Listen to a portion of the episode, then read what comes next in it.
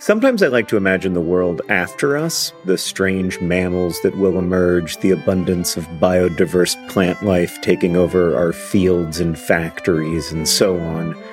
I don't think this world will be better. I maintain that we are the most interesting thing to happen on Earth, and there is real beauty and meaning in our curiosity and compassion, even as we also cause and witness so much suffering. But at any rate, there will be a world after us, after each of us. And that's why there's life insurance. It exists to provide a financial safety net to those who love and count on you.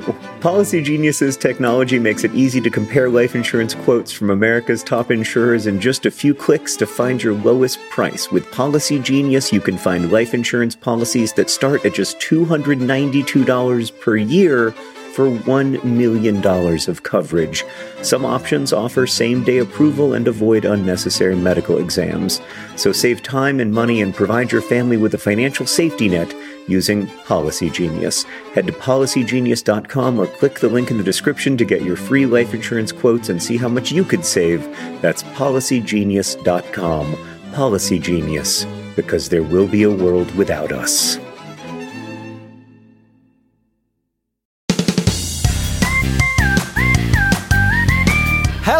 Hello and welcome to Dear Hank and John. Or as I prefer to think of it, Dear John and Hank. It's a comedy podcast about death, where me and my brother John, that's that other guy there, we answer your questions, give you dubious advice, and bring you all the week's news from both Mars, the planet, and AFC Wimbledon, the League One English soccer team. How you doing, John? I'm doing well. I had a terrible night last night. I got very little sleep because my dog would not stop howling, uh, and my children poor Alice was having nightmares. It was, it's like a mix of sweet and sad. Yeah, that sounds very Uh, sad. So I'm a little bit fatigued.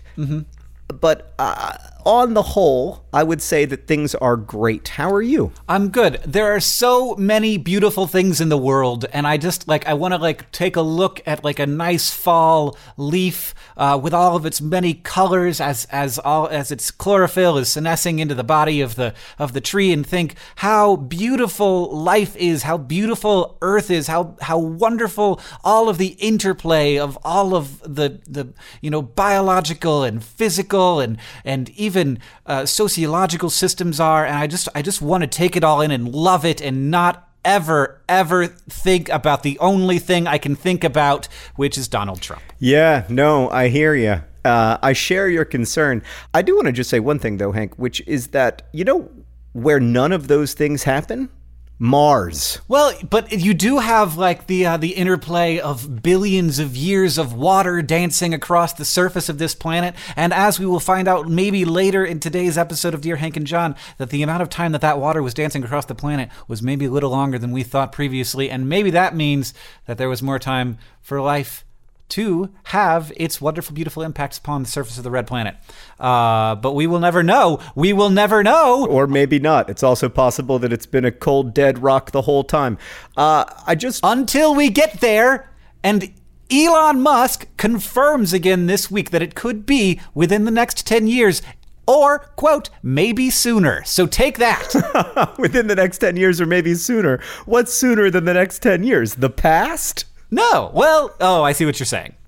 Within the next 10 years, maybe sooner than than sometime between now and 10 years from now, it could be Yeah, it wouldn't that. surprise me actually if Elon Musk built a time machine just so he could go to Mars before 2028 so that I would lose my bet with you. All right, let's move on. Uh, you might remember, Hank, that last week we had no corrections whatsoever, so I got to read a proper short poem written by an Yep. actual poet, and I promised that we would not perform so well ever again. Okay. And I have kept that promise. There are tons of corrections from our last episode uh, that I have uh, turned into the following short poem. Can I read it to you? Yes, please. The plural of Lego is Lego. Penguin flesh is delicious.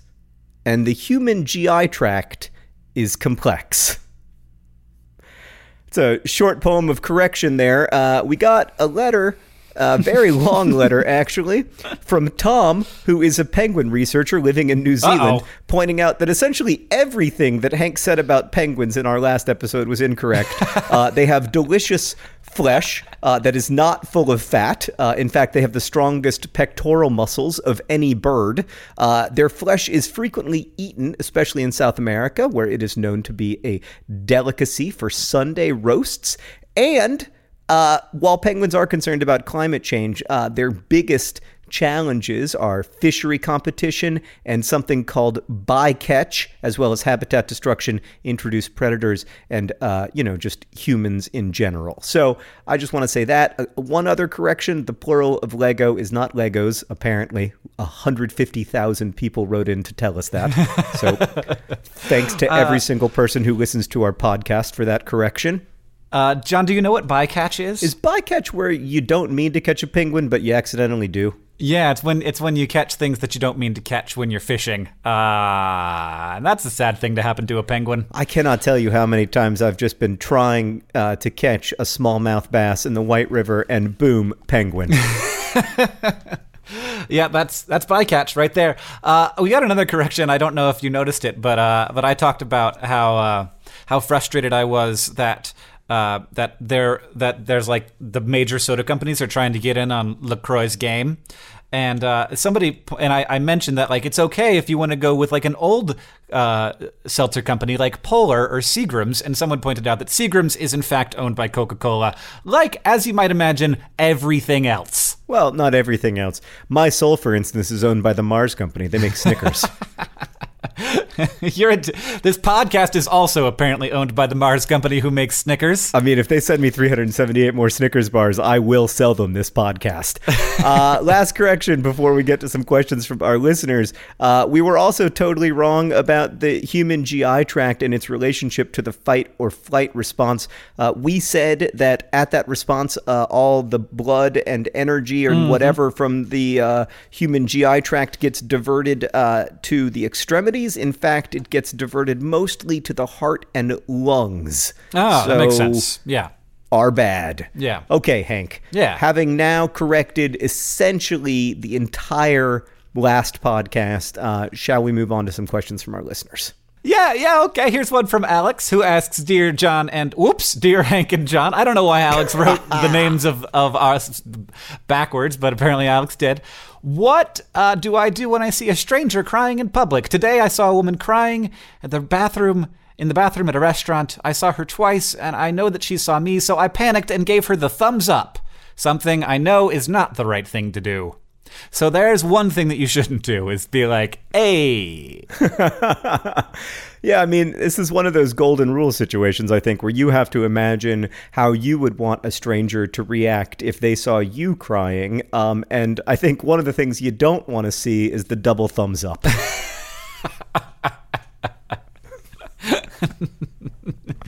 What hey. about the uh, the international symbol for okay? Like, yeah. hey, you're okay. Gotta come up with a new hand gesture for this one. Uh, just uh, do you could do like the do like the wicka wicka where you put your fin- index finger into a, a, a, hole made by your thumb and forefinger and just make that gesture. you mean the the the third grade sign for sexual intercourse? Yeah, that one. Wicka, no, that wicka, is not a good response to seeing a stranger crying in public. In fact, I would argue that a hand gesture is the wrong call altogether. Again, I'm gonna. I'm, I'm someone who's done a fair amount of crying in public, so I feel like I'm a bit of an expert in this situation. Okay. okay. I'll tell you what I want uh, a stranger to do when they see me crying in public. Move on. Yeah.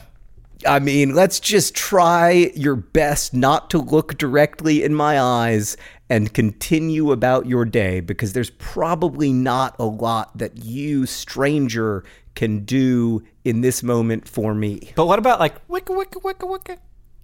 Like, no, I mean everybody has different needs, but I don't need the wicka wicka wicka woo. okay, well, I tried my best. Uh, yeah, no, I think that John, I think that John's advice here is good advice, and uh, and I think that I've made all of the fun that I can with this joke. Uh, so let's move on. Uh, yeah, I mean, I, I, there may be times when it's helpful, uh, you know, to hear from a stranger that you are loved or you're going to be okay or whatever. But I, have never had one of them. Uh, so I don't know. Our advice is so dubious in general. Let's move on to another question. This one is from uh, Aze, who writes Dear John and Hank, my name is Aze. Don't worry about the pronunciation. You'll definitely get it wrong. I resent that A's or a say. I'm a 20 year old student from Norway. Today, I, say, was talking with a girl in my class about how scary I think one of our professors is. And when I turned around, I saw our professor walking past me just as I said it. I've accepted that I can never go back to her class again and that I will most likely have to flee the country. My question to you is where would be a good place to start my new life? Any dubious advice is appreciated. Pumpkins and penguins. A's. Ace. Uh, like Ace of Base, John. You it's know. not like Ace of Base. You can tell because there's a weird accent mark on one of the letters. It's yeah, it's not an accent mark. It's like a like the A has a little hat. Yeah. like it's like it's a party hat. It's got a it's got a palm on it. Uh, I'm gonna say Asa. Like it's the first two. It's just like if, if you were gonna spell awesome, but then you like left off the uh, uh, O M E and instead just like it's, it's an E. So it's Asa. Like I'm Asa. That's Asa right there. Yeah, I mean, I'm not going to recommend leaving Norway, Hank, just because, uh, you know, it's heaven. Right, and also nobody's going to know how to pronounce your name. That's true too, but mostly like it's one of the top three countries with the other um, two on either side of you. If my geography is correct, please God, Norway be in the middle. Googling, Googling.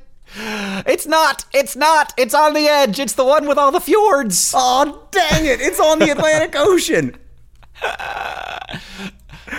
Oh, what's that one in the middle called? Yeah, Sweden's the one in the middle. Sweden, apparently. Uh, not Switzerland, as uh, that's a totally different part of Yeah, no, I didn't think it was Switzerland. I knew that the three were Finland, Sweden, and Norway. I just couldn't tell you for the life of, of me which which you know which was where.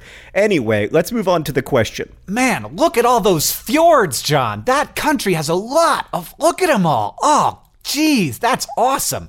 You could live in you can live in Harstad or Stortland or Holmstad or Blocken or Hennes. All these places right on the fjords. Beautiful, beautiful place. No, it's a good life. It's a good Uh, life, it- uh, Ase. You don't want to leave. I think you should stay. So, I've had a few experiences of this, Hank. Have you ever had an experience of this? uh, uh, I've had experiences like it when I've said something about someone and then realized that they were sitting there. For me, it's usually that I said something about someone and realized that they were CC'd on that email. Oh yeah, you do that all the time, and it is a, it is a legitimate threat to our business. It is frequently catastrophic. I'll tell you what, I never do it when I've said something nice about someone. Oh man, John.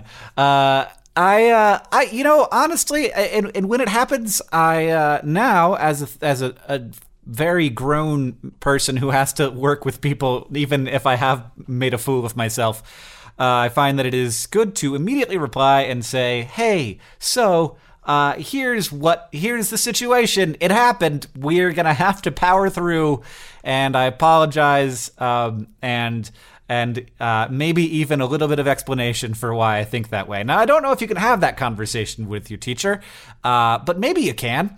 Probably not, especially if you're afraid of them.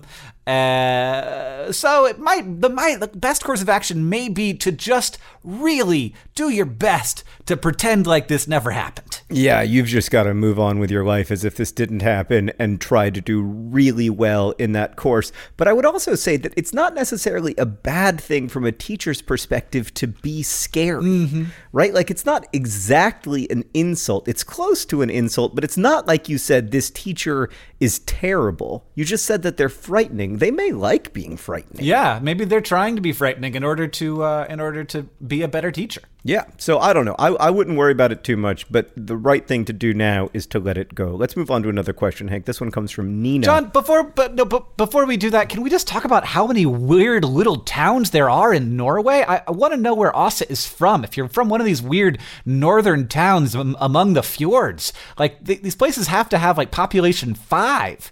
Just these tiny little places. It's beautiful. God, I want to go to Norway. I don't know how many people live in Norway. 100 million, 200 million? Yeah, probably about that. Yeah, um, 5 million. yeah. You know, well, it's a it's. It's a it's a bit of a bit of way off. You know, Sweden is twice as big as Norway in terms of population. That's interesting. I, I mean, I feel like people probably don't come to the pod for really terrible Scandinavian geography lessons. so, can we move on to a question from our listener, Nina? Yeah, I guess so. Can I do? I, I may. I may just like uh, interject every once in a while with the name of a town, uh, like like Ripe Fjord. Please resist resist that urge. All right. Okay, this question comes from Nina, who writes Dear John and Hank, it's my birthday today, and every year the same thing happens. Uh, quick pause on the question to note that good news, Nina, it is no longer your birthday. Uh, you sent us this question like fully four months ago. Uh, when someone calls you on your birthday, but you miss the call, are you supposed to call back? It's always strange to open the conversation when there clearly is no reason to ask why they called me. Your dubious advice is needed. Thanks in advance, and greetings from Germany, Nina. Today, by the way, Hank, we're only answering questions from Europe. uh, I I just I it depends. If they leave a message and the message is uh, is the full uh, birthday thing, then I feel like they have they have accomplished their goal. They've done their duty, and they they sang you a birthday song. And maybe you text them back and say thanks for the message. Uh, if if they leave a message and they're like, I'd love to talk uh, then you call them back. If they don't leave a message, then they are the problem, and you you have no obligation to them. No, if they don't leave a message. Yeah, you have absolutely no obligation to them. But I would argue that you have no obligation regardless because it is your birthday. Your only obligation is to call them on their birthday and hope that they don't pick up and so that you can leave a message. Uh, Hank, I just want to point out that so far we've answered three questions from our listeners, and in all three cases, our advice was just ignore them. it's really, yeah, it's, uh, it may say something about contemporary uh, social life. Uh, it's, uh, yeah. It also may say something about how we're feeling uh, overall about life in America right now and the political situation and everything else. It, it's like uh, every every time somebody asks us a question our only answer is have you considered putting your head in the sand? That's what ostriches do and it's worked great for them. Uh, did you did you mention that asa ended uh, Asa's question with pumpkins and penguins? I did. I, I have to say, we got a lot of questions this week that ended with pumpkins and penguins. Uh, just as we were getting over the flood of questions wherein people claimed to be competitive Pokemon uh, card players, almost all of them tragically lying, uh, we now have a new a new thing, uh, pumpkin the pumpkins and penguins sign off. So yes, uh, we have we have we have encouraged this. We have brought it upon ourselves. Indeed, indeed. All right, we go on another question, John. I do. All right, this is one. This one is from Josh, uh, and Josh asks, "Dear Hank and John, I recently watched the 2012 animated film Wolf Children, wherein a woman falls in love with a werewolf and gives birth to, go figure, a pair of half wolf, half human children. This leads to a variety of domestic complications, and without going too deep into spoilers, eventually raises basic medical questions such as whether or not children of hybrid birth should or can get inoculated without suffering from, from severe side effects. My question then follows thusly: Would children of hybrid birth be able to or even need to receive vaccinations in order to establish a good immune defense. So, John, what do you think? Half half wolf, half humans. Do they should they get vaccinated? Well, I, I have a couple of questions before the question. My biggest question is that apparently in this movie, at least according to Josh, uh, a werewolf falls in love with a human, and then they have a half wolf, half human child. Mm-hmm. And I would argue that at best this child would be one quarter wolf, right? Because the werewolf is already half human. The person is presumably 100% human, so their offspring would only be one quarter wolf. So I, I don't agree with the premise of the question. That said, I do happen to be an expert in the field of humanzees. Oh, you kind of you kind of do have that that weird expertise. Uh, do you want to continue with that, or should I should I tell you more about Wolf Children, this movie of which I have now seen images but not a trailer or anything? It would appear that these children are not uh, half wolf children. It would appear that they are half werewolf children, where they can sometimes switch back and forth between being children who happen to have ears all of the time, but then sometimes they uh, look more wolfy and sometimes they look more humany. Uh, it is unclear. It is unclear. I'm only looking at images. Listen, I do not feel at all qualified to comment on whether mythical creatures need vaccinations. That is not a field of my expertise. I am terrible Mm-hmm. uh, when it comes to that kind of imaginative uh, fiction. Uh, the speculative stuff. I do know, however, a ton about humanzees. So it's not exactly Josh's question, but it is, uh, you know, it falls into a category of something that I know a lot about. Long story short, and it is a very long story, it is maybe possible to make humanzee children, but it is a terrible idea. Yes, big bad, big bad. Very bad. Very big bad. It is a terrible idea on every level. Uh, and just because something is maybe possible, probably not, but maybe possible, does not mean that it should happen. Uh, but if you did make a humanzee child, I assume that it would uh, benefit from vaccinations because chimpanzees do and humans do. So I assume humanzees would. Yeah, good good answer. Um, you know, I, I, it's it's it's possible that the uh, that the hybrid child would not have be susceptible to a human disease, but it should be vaccinated against both human and dog diseases just in case. Um, also, No. you know, I I think that it would just. Dogs? Who said anything about dogs? Uh, I think that wolves and dogs are probably close enough that we could use dog vaccines on a on a wolf child.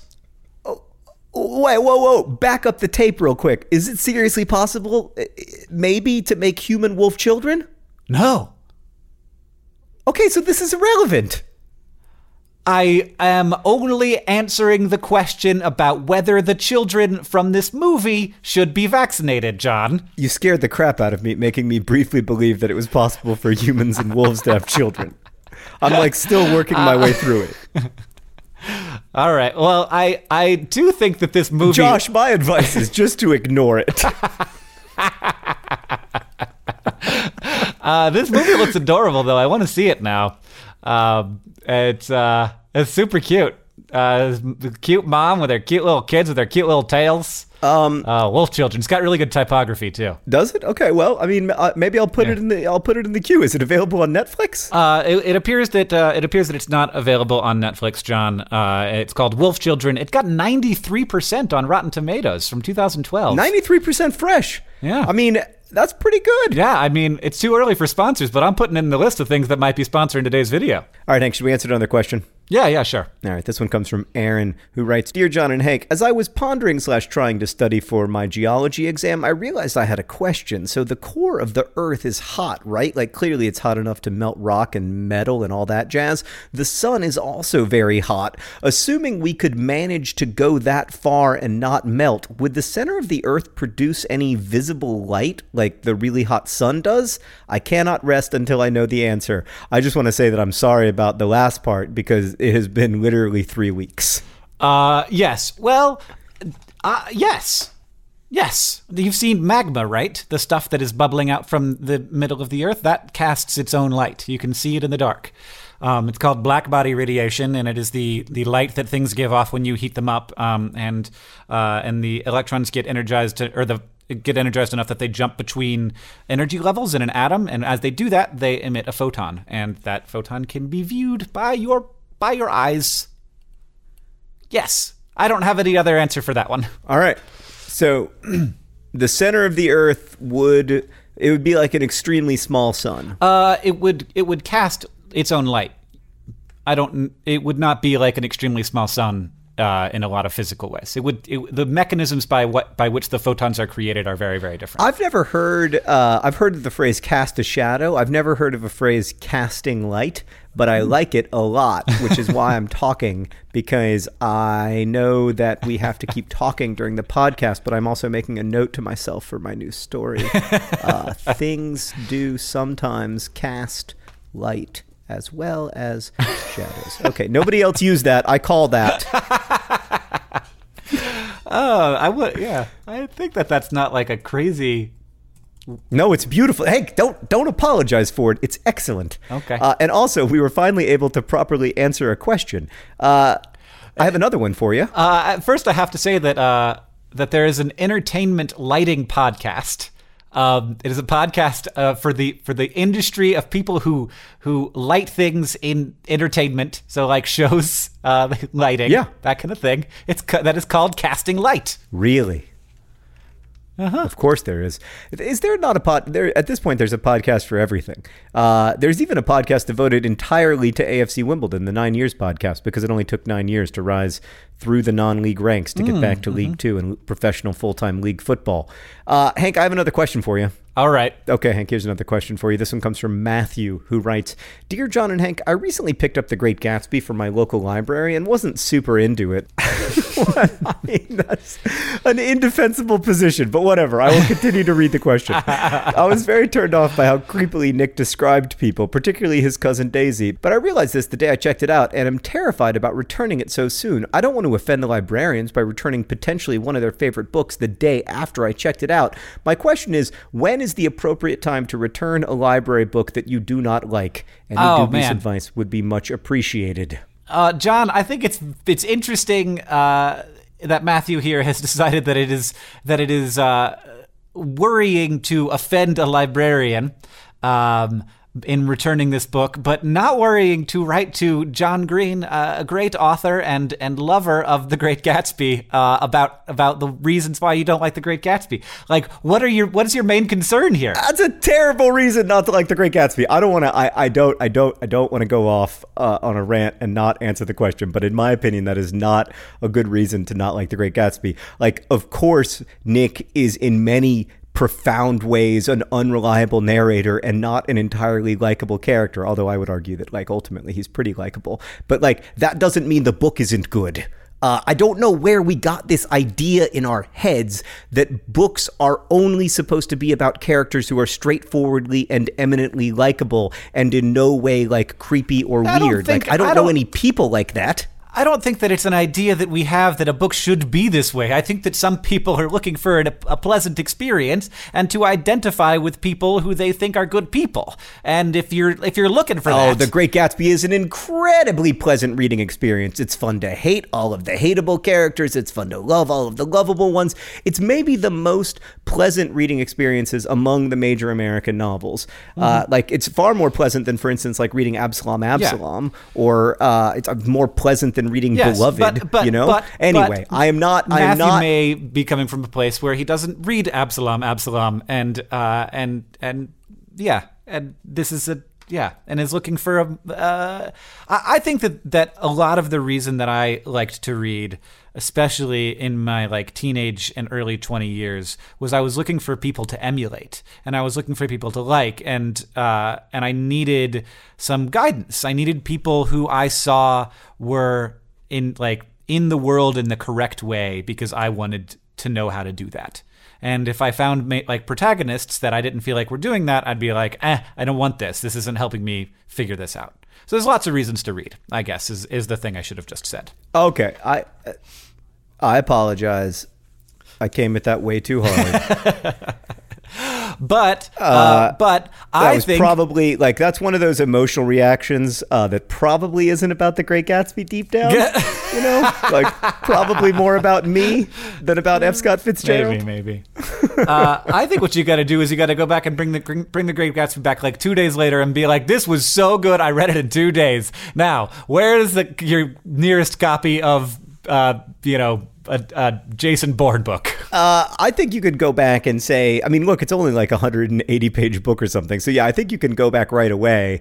And if you're asked about it, then you can respond honestly. And Matthew, don't let don't let my little uh, overzealous rant discourage you from having your opinion. Um, but I, you probably won't be asked about it because librarians are busy people, so they'll probably just be like, "Uh huh," and Yeah. what you know, what's next?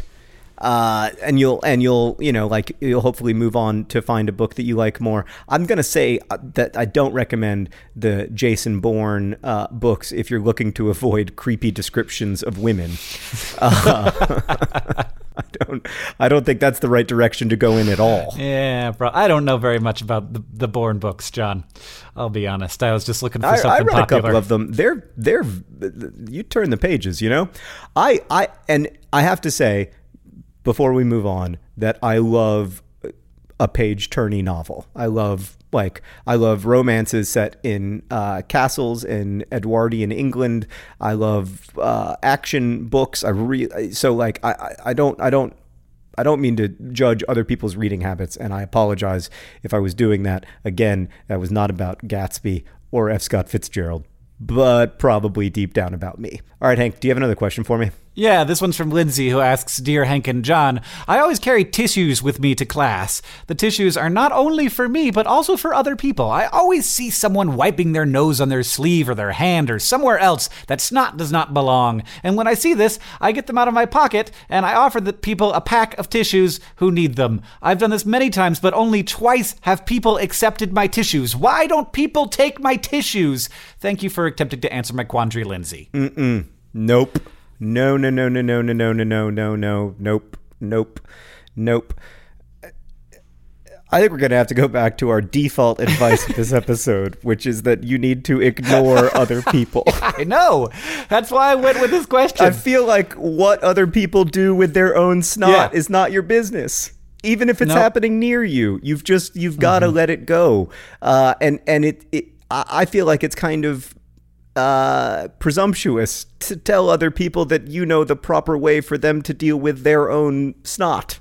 Yeah, I mean, I I think that so I, I have been thinking about this a lot in general, my my life and the people around me. There's this thing that happens when w- there is there is a there is a, a request or a statement or a suggestion that comes with nothing. It comes uh, with with you know maybe a little bit of uh, with with uh, good meaning will like just like i want you to have a better life. And then there are the requests and the suggestions and the advice that come laden with this opinion about me.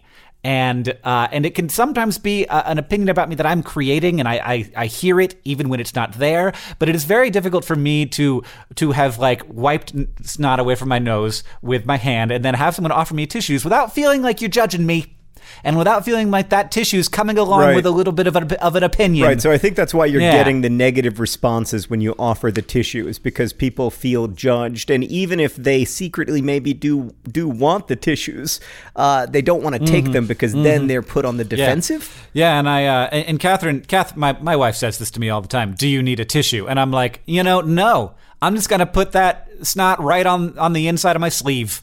It's gonna happen. right. you know what I do? I needed a tissue until you asked. Now I don't.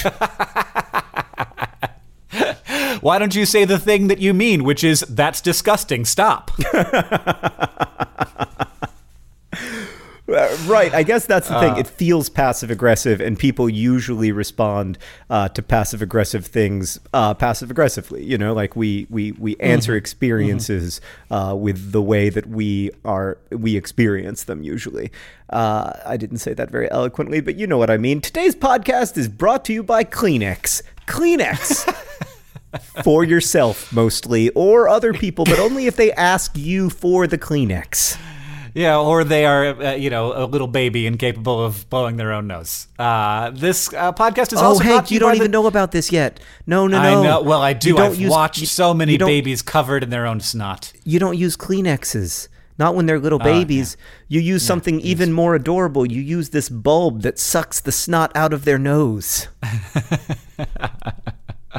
This podcast is brought to you by the bulb that sucks the snot out of their nose.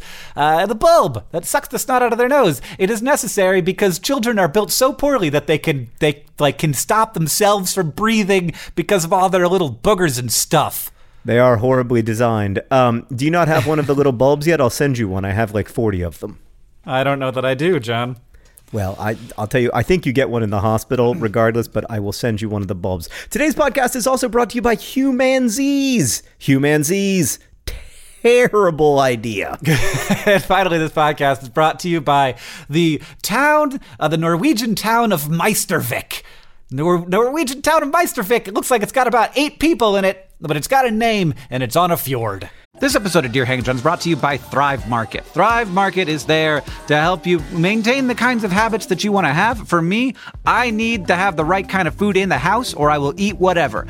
Oreo recently sent me some free fancy Oreos. They were weird. I ate all of them. I ate all of them in a week. and it was a problem. I can't do that. I need to have healthy, good stuff in the house, and Thrive Market can help you have healthy habits. It's a great go to for all your grocery and household essentials, and the convenience of getting everything online and then like just quickly shipped to the doorstep. It's a huge time saver. Thrive Market carries brands with great ingredients and sourcing methods. They got Amy's, Banza, Burt's Bees, Chobani, Honest Kids, Kind, Mike's Hot Honey, Oatly, Olipop, Poppy, Salt. I've never heard of salt, but it's got two A's in it, so it has to be good. And as a Thrive Market member, you can save money on every single grocery order. On average, you can save over 30% every time. And they also have a deals page that changes every day. When you join Thrive Market, you are also helping a family in need with their one for one membership matching program. You join, they give. Join in on the savings with Thrive Market today and get 30% off your first order plus a $60 free gift. I enjoyed my $60 free gift. I was surprised by it, and it was kind of thing I wouldn't have bought. And then now I'm like on the ghee train. They gave me free ghee. And I was like, I don't know what ghee is, but then I was like, oh, this is great. It's like butter, but it's different and more spreadable. Go to thrivemarket.com slash dearhank for 30% off your first order, plus that free $60 gift. That's thrive, T-H-R-I-V-E market.com slash dearhank, thrivemarket.com slash dearhank. I asked you really nicely to let that uh, bit go, and you refused to do it, and I don't even know if I can finish the podcast now. Are we even brothers anymore? Uh, you know, Meistervik is actually the name for one of IKEA's mattresses. Did you look it up? Oh, I did. I did. The, in fact, like the first page of uh, the first page of like uh, search results are all for the IKEA mattress. Well, nothing you- about the place. If you go to Google image search, uh, it's just like mattress, mattress, mattress, beautiful town, beautiful Yeah. town, mattress, beautiful town, beautiful town, mattress. I'm trying to find out the population of Meistervik to find out if I could. Uh, I'm wondering if it's worth making a trip to Meistervik. So I'm trying to find out the population. Uh, I think probably uh, it's not worth making a trip to Meistervik. it's not anywhere on uh, the uh, on any of the services that that keep track of things. My biggest concern is that Meistervik, well, Meistervik does have a Wikipedia page. Uh, the Meistervik Chapel is located there. That's exciting. Uh, the Wikipedia page does not contain any kind of demographic information. Um, So here's what I here's what I think you need to know about Meister Meistervik, John. If you go on Yelp and uh, search for uh, the best restaurants in Meistervik, Yeah. the nearest one is about 20 miles away. The nearest, not the nearest good restaurant, the nearest restaurant is 20 miles away. uh, they have one church that seats 100 people that was built in 1968. It was originally a school. That is the entire Wikipedia article in question. There is uh, a, a really interesting fact about Meistervik, John. Yep. The nearest town to Meistervik is called Mestervik. Norway. You so silly. Oh, I don't think Meistervik is a real place. I think that uh, I think it's one of those things like you know it's not that hard to make something up now on the internet. You just create a couple Wikipedia pages and it seems real. I think it's a. Paper town. Are pa- you saying that that that it's paper town? I think it's a paper town. Uh, let's answer another question from our listeners, Hank. Okay. Is this is this one from uh, from anyone from in the Norwegian town of Storsteinnes, which is the the nearest uh, rest, the, the location of the nearest restaurant to Meistervik? Uh, I, this is the last time I'm going to ask you to end the bit, and then after this, I'm just going to end the podcast prematurely. Do you have a question? Oh no, but uh, but I do have a Yelp review from one of these. Damn it! I just have to read it because it's amazing. It's very busy at times. It's a self-seated place where you can order at the till. We enjoyed a great reindeer stew, and I absolutely recommend that you give it a try. All right, so if you ever go to Meistervik, drive 20 miles from Meistervik to the nearest restaurant and enjoy the reindeer stew. Now, can we answer another question from our listeners, please? Yeah, sure, John. This one is uh, this one is from a Swedish person, Julia, who uh, says, "Dear Hank and John, I recently listened to their podcast where John uh, was adamant that red, yellow, and orange were all were all shades of brown, but that purple absolutely was not. But in Sweden, it sort of used to be. A long time ago, Sweden was a very poor and remote country, uh, and purple was not yet in our vocabulary. In Sweden, we didn't have access to purple dye or any way of making the purple color. We did, however, have what we today call purple flowers and berries growing wild in our forests. And because we didn't have a name for their color. We called them the nearest color that we had a name for, which was brown. Wow. So there you go. Every color is brown. You know that have we talked about this before that the ancient Greeks probably could not see the color blue. R- right. Well, that they just didn't they didn't see it as a color almost weirdly. Right, they thought of it as a kind of gray. Mm-hmm, Uh, Very hard to get your head around that idea. Yeah, yeah. The the uh, the evolution of like of colors being named, and blue tends to be the last color that gets named, which seems so weird because it's like the ocean and the sky, like it's Right. the two things. But you know, as Homer famously wrote in the Odyssey, it's the wine dark sea, right? Like he had a way, a different way of seeing the, the ocean than than you and I do.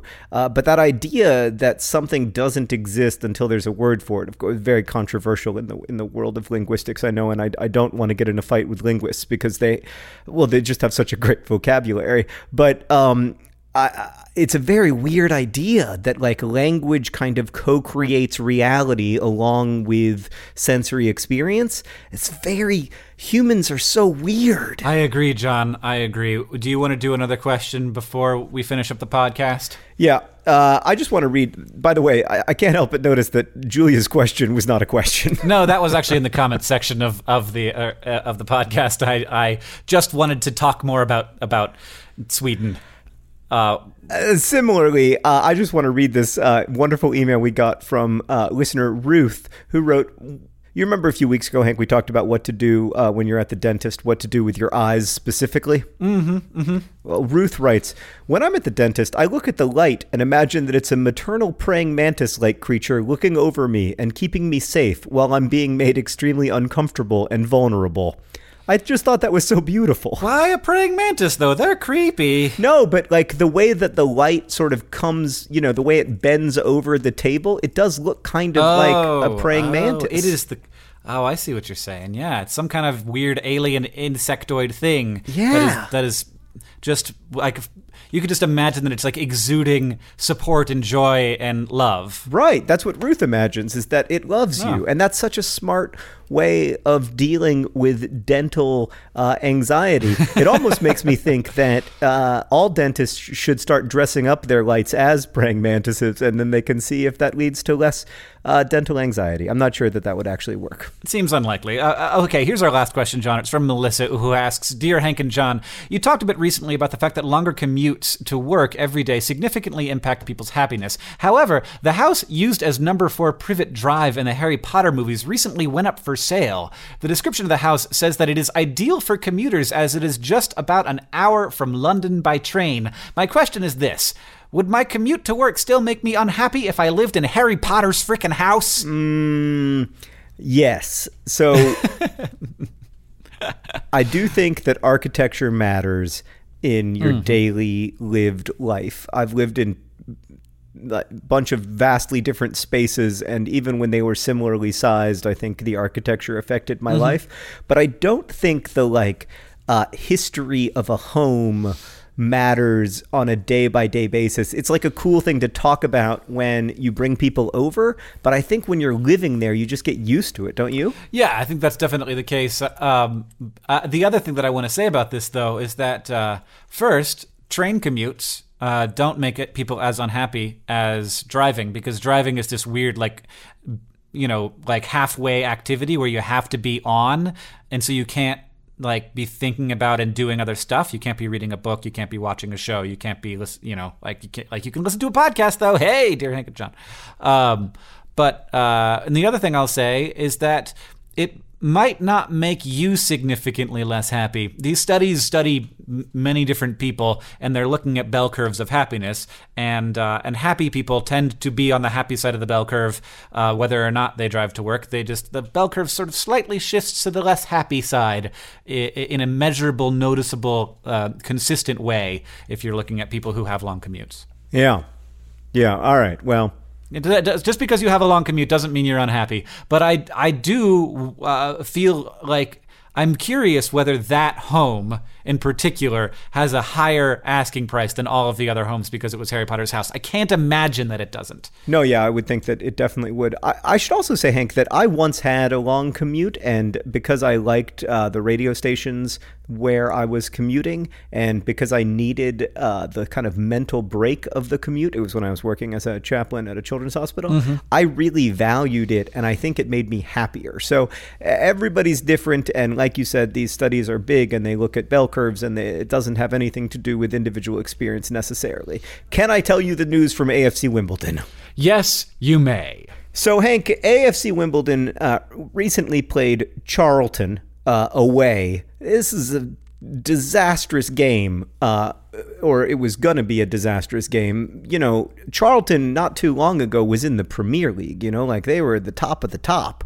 Uh, now they're down in League One, but they're a very good team. Uh, you know, they got a big stadium, all the fancy stuff that uh, big big teams have, uh, and they're pretty high up in the table. They were like tenth or mm. something, whereas Wimbledon down there at the bottom, and you know it wasn't looking good. We went one 0 down, uh, and then we scored two goals. We won two one. We got our second victory of the season. We're off the bottom. We're all the way into 18th place, eight points from eight games, and only one point away from the franchise currently playing in Milton Keynes.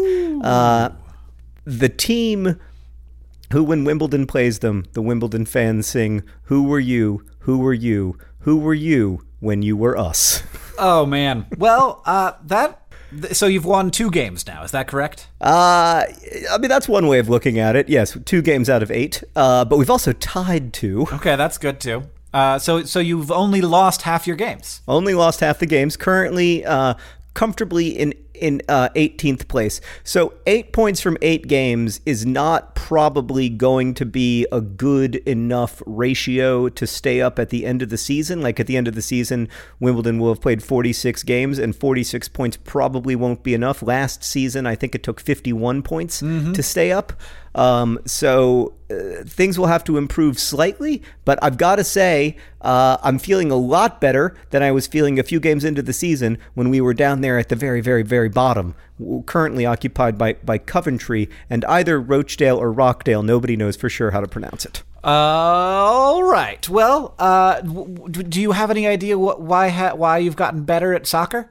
Uh, at, at, AFC Wimbledon in the in the last game? What happened? What why was it different? I haven't had the chance to go to a game live yet, and none of them have been televised, so uh, I don't uh-huh. know. But uh, I will be going to a game very soon, which I'm pretty excited about. Uh, yeah, so that'll be fun. Hank, what is the news from Mars? We've got uh, some research coming out uh, now uh, recently that uh, that is indicating that Mars had water longer than we thought it had. So Mars had had liquid water on it uh, as recently as uh, two to three billion years ago, and we uh, thought that there was a, a, time that, that came when Mars's atmosphere had basically been blown away, the magnetic field shut down, and uh, and that basically made it impossible for liquid water to continue being on the surface. But it appears that uh, there are much more recent uh, geological features that were carved by liquid water uh, that are on the surface of Mars, and that it may have had Mars for several hundred million years longer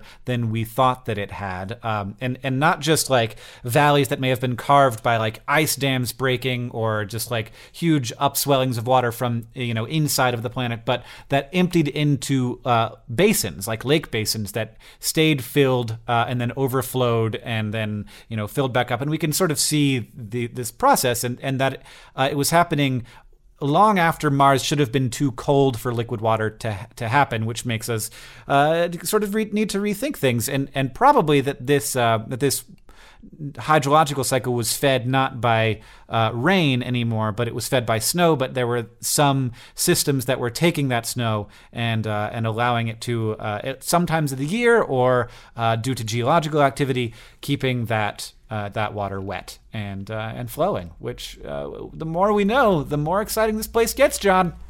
So how how similar was Mars to Earth a billion years ago? Like pretty similar, it sounds like. Well, a billion years ago, not so much. But two billion years ago, or three billion years ago, uh, when life was forming here on Earth, uh, you know, and and sort of like in its in its fairly early stages, you know, from from like molecular life to single single celled life to you know sort of the the divergence between plants and animals, all that stuff.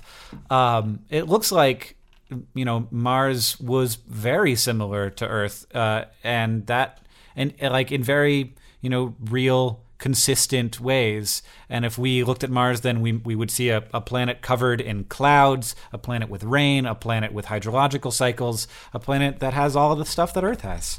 Yeah, but I just want to underscore one thing, which is that Earth already has all those things, right? Yes, Earth also all, currently has clouds and rain and life. Yes, correct. No, we are doing uh, we're doing a great job right here on Earth, uh, and I think this is the perfect place for humans until uh, 2028 or later. Uh, which reminds me that even though yeah. you said that Leon Musk was only going to be a phase, uh, my number one social media account, Leon Musk for Earth, number four, um, Leon Musk for Earth continues uh, to put out piping hot, high quality content. And at this point, is arguably my most active social media channel. Uh, do you know? I mean, it gets an amazing, amazing response per. Uh, like you have eleven thousand followers. Yeah. Uh, or Leon Musk has eleven thousand followers, and Leon gets like up to 500 likes per tweet, which is a really amazing ratio and not one that you very re- often see on Twitter. Well, I mean, partly that's because Leon Musk provides such excellent content. For instance, um, a couple days ago, he tweeted, and this is a direct quote Earth! Exclamation point. Yeah, that one did really well. I got 476 life likes, um, so that's pretty good. Um, yeah, he's he's just a really talented tweeter. Uh, a couple days ago, he got 490 likes with the following tweet: "Sometimes I'll be at a 24-hour Walmart and I think I could live here for a week if necessary. It really does have everything I need." And then he replied. And then he replied to himself saying, Well, Earth is the 24 hour Walmart of the solar system. Hashtag think about it. Hashtag Earth life. Hashtag Earth only. Hashtag until 2028. oh, Leon Musk. All right, John. I don't like to toot did... my own horn, but I'm a genius. what What did we learn today? We have a meeting that starts in one minute. So, what did we learn today? Oh, man. We learned that the plural of Lego is apparently Lego. Uh, we learned that the color blue didn't exist until uh, after Homer. We learned that Norway is not actually in the middle of Scandinavia. And we learned that they do have a delicious reindeer stew. Uh, and also that if you wanted to sub penguin for that, uh, if, if you were if you had some bycatch in, in your reindeer harvest of penguin, that you could also throw some of that in there too. And I don't correct me. I know that penguins are from the southern part, not the northern part of the earth that I was just a goof. Okay. Thank you for listening uh, to our podcast. Hank tried to act like we weren't going to make a mistake. I'm sure we made a bunch of other mistakes, though. Don't worry. Oh, sure. Yes. Absolutely. This podcast is edited by Nicholas Jenkins. Rosianna Halse Rojas helps out with questions. Victoria Bongiorno manages uh, the podcast and the Patreon. The uh, theme music is from Gunnarolla. You can email us at hankandjohn at gmail.com with all your questions. We're also available on Twitter at Hank Green and at John Green. And if you want to follow Leon, he's Leon Musk number four Earth. And as they say in our hometown, don't, don't forget, forget, to, be, be awesome. awesome.